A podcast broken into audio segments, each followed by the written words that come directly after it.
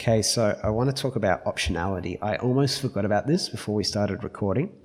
And I think if I scroll, yeah, it's the last really big one I want to unpack from Taleb, but he's given us so much gold. And gosh, there is so much more.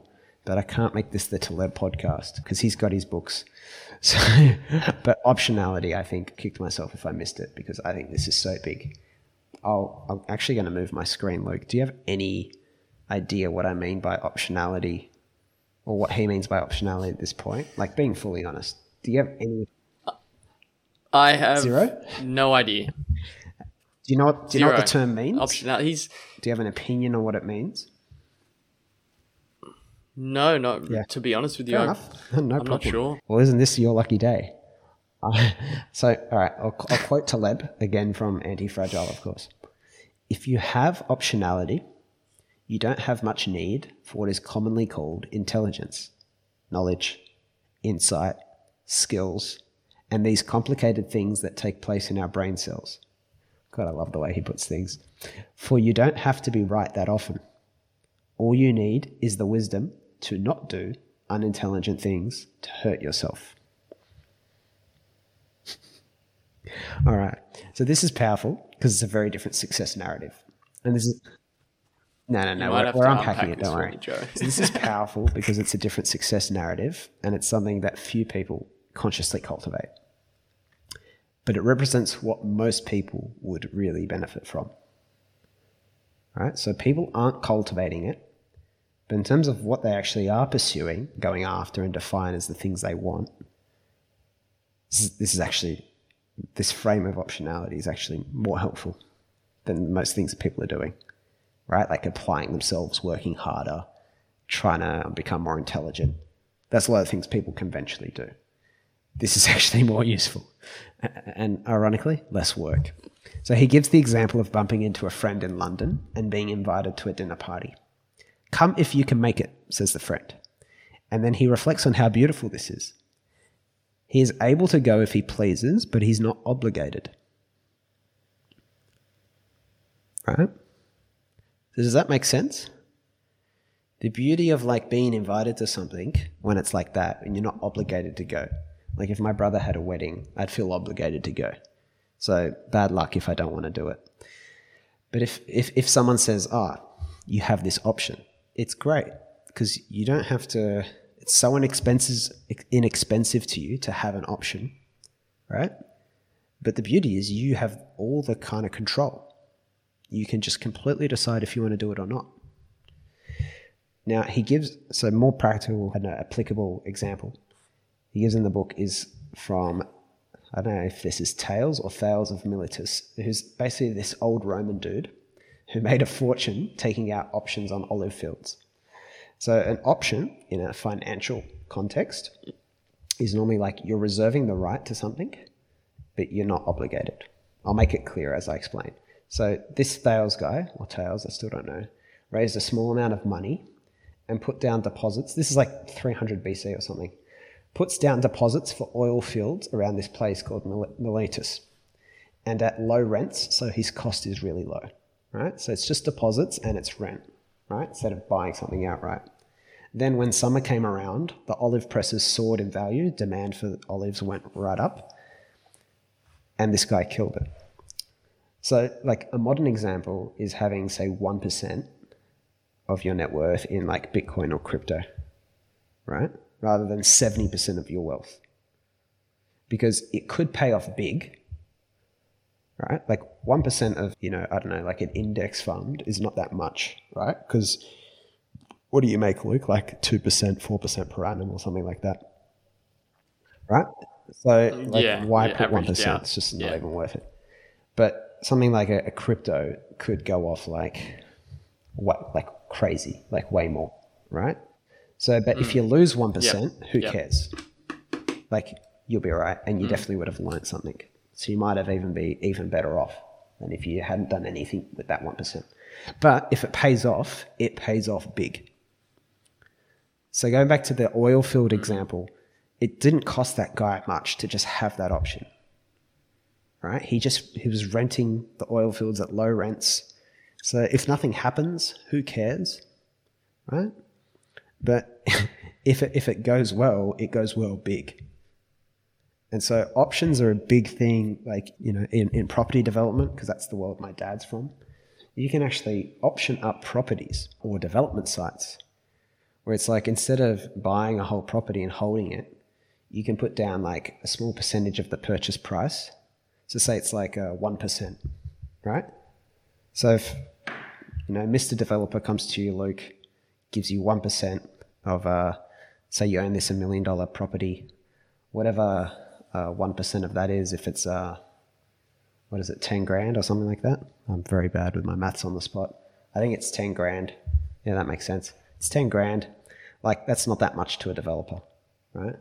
Because if a site's good, they can make way bigger money. But there's this structure of a thing called an option where they, they can just do that and say options two years, right? So they have two years to decide if they want to like buy the whole site or not. So it just doesn't cost them much to have that option. It creates a lot of advantage, a lot of potential upside, but the downside and the cost of being in there is low. Yeah. Anyway, not everyone listening to this wants to be a property developer or an options trader. So how do we apply this to kind of our real world opportunities as like Taleb's talking about? I'll give my examples, right? So I put a lot of attention toward increasing and improving the options I have available to me, which is again like the opportunity to do something, but without like a huge obligation or a lock in or, you know, having to go all in on it. Right? If you don't have the doors, you can't open them. Pretty simple. But that doesn't mean I also, the, the other end of the spectrum, is I gather as many doors as possible and opportunities as possible, because then I overwhelm myself. It's somewhere in between. I certainly don't want no doors. So, for example, I'm placed in fields when I can participate in a cross section of projects right now without commitment or obligation, right? For example, ghostwriting, like investing stuff I do, anything kind of semi related to startups I do, marketing work. There's some of the examples and they're things I kind of have floated over. There's situations where like you can consult, you can contract, or in investing, you can invest a small amount first, you know, sometimes when it's like angel investing before actually getting more involved or going deeper. Uh, but the thing is, if you're not in the lobby, you can't go to the higher floors. So a big part of mindset is like, how do I get into a lot of lobbies? So I think maybe even better example than those kind of. So I guess firstly, there are just some fields and types of work that enable like a, a more gradual on ramp.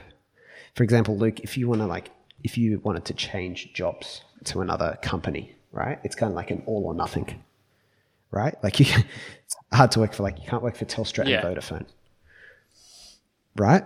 Uh, you know, unless you're some sort of contractor. Yeah. Yeah. But there are some industries where, like a lot of marketing work, website design, stuff like that, you can start off kind of. But probably, and even um, a better example is like people, right? So, access to people brings you access to opportunity, right? Like, again, I don't know how great this is for you, Luke, but if you don't know me, you obviously can't like get involved in the With Joe Eby podcast. I don't know if it's the opportunity of a lifetime, Yeah. but that's that's a simple example. If you don't know people who are running startups, uh, if you're looking for opportunities working in startups or you're looking for opportunities to invest in startups, it's pretty hard to get opportunities like that. If you're an investor, then you might be locked out of that and you can only invest in other things. So you don't have the option. But by simply having relationships with people like that, which doesn't, how hard is a relationship to maintain? Right? Liking a LinkedIn update or something, I don't know, checking in every now and then, an email, whatever it is, or just being in the right environment where you meet people, you have an option. There is a potential. It's super mm. inexpensive. And it's kind of like, especially with people, you kind of, you want to, in general, like very advantageous to maximize those lovely relationships you get to have. It brings a lot of options. It brings a lot of opportunities to do things, but not obligations to do things. Like friendship is actually a concept. I think friendship as a concept is built on optionality. In a romantic relationship, you've got all these obligations, right? You got to, whatever, talk once a day or, you know, go date night once a week or whatever it might be. Not, not be with other people, perhaps. But with friends, it's all about optionality, right? Like, what are the obligations on our friendship, Smitty? Like, do we get together once a year and decide if we're going to renew it or not? Like, if I don't talk to you for six weeks, does that mean we've fallen out? If I say you want to come over on Saturday and you say I'm busy, does that come with like Luke never makes time for me? Like, not, not really. So friendship, and you can have as many friends as you want. So friendship is this beautiful example of optionality. And again, acquiring friends, which often, you know, everyone does something, right? So a lot of your friends might just by by coincidence do cool shit, right? And so even just that can bring opportunities into your life. Like I've helped one or two people find jobs, for example. Just because I knew someone who was looking for someone to hire and someone who's looking for that sort of job. So hmm. yes, you do still need to be the if someone's thinking about you for an opportunity, it will be for a reason. They think you're competent. Some com- some combination of you're competent and they like you. Right? But you don't you just need to meet the you just need to pass the bar. It's like high jump. In high jump, doesn't matter if you pass the bar, jump over it by a millimeter or a mile. It just matters if you pass the bar. You don't need to be the best in the world. Hmm. And this is my point of before around the people I've worked with and stuff. I don't really need like, you know, the. Sometimes having the best in the world is is worse because they cost too much. Undervalued people are the best. But anyway, so you know, you, to get access to opportunities, you just need to like pass whatever criteria for the thing it is. You don't need to be the best. You just need to be like, you just need to be there, right place, right time, and you need to be like competent enough. Like, I wouldn't ask just anyone to help me with the podcast, for example, right?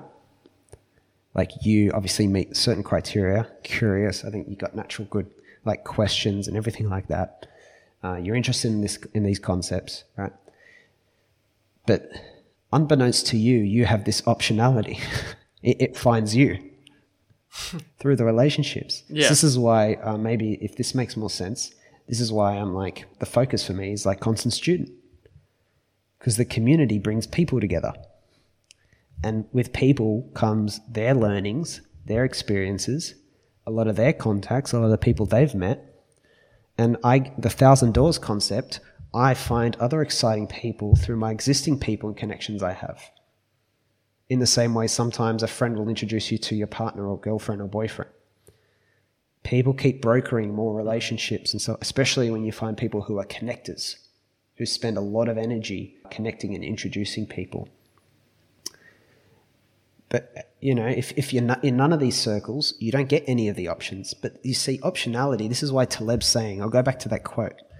If you have optionality, you don't have much need for what is commonly called intelligence, knowledge, insight, skills, and these complicated things that take place in our brain cells. You don't have to be right that often. All you need is the wisdom not to not do unintelligent things to hurt yourself. So, in other words, Luke, you don't need to be on anyone's list as the most intelligent person they know, the most knowledgeable person they know, the most insightful person they know, the most skillful person they know. Doesn't mean that you're not intelligent, you don't have knowledge, you don't have insight, you don't have skills. You just don't need to be the most. You just need a little bit of those things, but also the wisdom not to do unintelligent things. So you've never, I think, you know, you don't burn bridges, right? don't burn bridges. Don't be rude. Don't be obnoxious. Don't be like hard to be around. You just avoid, you know, don't don't just say no without leaving the door open. And that's a, that's a big one actually. That's that's for a young person. I've had a lot of hard no's from people that burnt bridges. I had people who said, "No, I don't want to be mm. part of 18 and lost," and pulled out the last minute. And you can really reframe those. Like I was helping a young person apply. They had this difficult situation where there's this there was this job opportunity. They weren't quite interested in the job. Like not to that not not, not something they wanted to do full time, but it was a full time offer and they loved the people. It was to help these people they look up to grow their podcast. and they were spending hours agonizing over the decision, all this. They're already working on a project they're passionate about. They show it to me. I go, "This is how you write the email." And I wrote, I wrote it for this person, this young person, a community member, and it said, I would love to do this, but I can do it two to three days a week. I can't do it full time because I'm already committed to this project. We've got progress, and that's what lights me up. That's what I'm passionate about. This would be great, and I love what you do. I just, I'm young and I can't really go all in at this moment. So I'm, I'm interested in doing it, but it'd be two, three days a week. But in saying that, me doing it two or three days a week, because I, I am, you know, I'm not shy, I know my abilities, I'm sure it'd be better than most people you'd get to do it full time. And that's the email. that's what I gave them to send. And they sent it. And then the, Yeah, basically right. what happened, the, the podcasters came back and were like, oh, yeah, well, we probably can't justify it for a part time role right now. But what we'll do, if you're keen, you can do it one or two days a week and learn and just learn from us and learn what we've learned. And, and, and I was like, they were like, the person was like stoked with that. And see what, what we've done Yeah. instead of s- saying no, which would be unintelligent, burning the bridge, but also going un- all in is unintelligent. I've helped this person optimize the situation for optionality. Right? And it's that's magical because it keeps the doors open. Yeah, so you've take you've made the most of instead of instead of that hard no, you've you're looking it seems like you're looking for these asymmetries wherever they wherever they are, where the upside where the downside is very small and the potential Huge. upside is quite is huge and by having small a bunch of these small optionalities is where you create the overall upside in your life. Now, this is see the thing that's been hard for me, uh, especially with younger people, though I love love them, is to see a lot of the concepts that really move the needle are just not intuitive. They're just not intuitive.